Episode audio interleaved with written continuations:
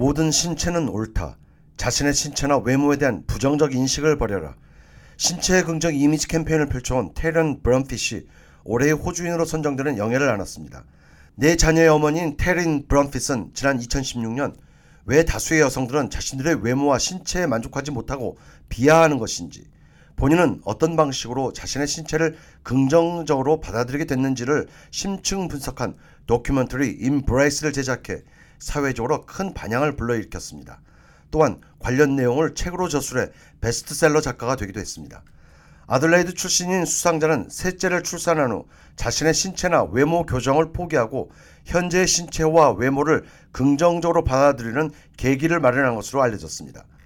2023 올해의 호주인의 영예를 하는 테런 브럼핏은 현실을 직시하는 자세가 중요하다고 말했습니다. We weren't born into the world hating our bodies.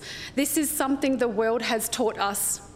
Body shaming is a universal problem, and we have been bullied and shamed into thinking our bodies are the problem. We're facing a pediatric health emergency. 호주는 우리가 인생을 걸고 자신들의 신체와 전쟁을 펼쳐야 하는 eating 곳이 아니다면서 더욱 거시적으로 우리는 환경적, 인본주의적 그리고. 사회적으로 더 많은 문제를 직시해야 한다고 말했습니다.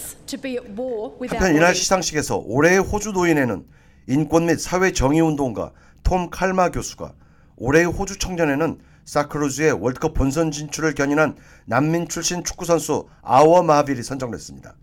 앤토니 알바니지 연방 총리는 수상자 모두 국민에게 본을 보여왔다고 평가했습니다. global stars and local heroes, young Australians and those rich in years, people of all backgrounds and from every part. our 연방. 총리는 글로벌 인물, 지역의 모범 시민, 귀감이 되는 청년 모두 올해의 호주인들로 선정됐으며 호주 전역에서 다양한 배경의 인사들이 엄선됐고 이들 모두 국민의 귀감이 됐다는 공통점이 있다고 말했습니다.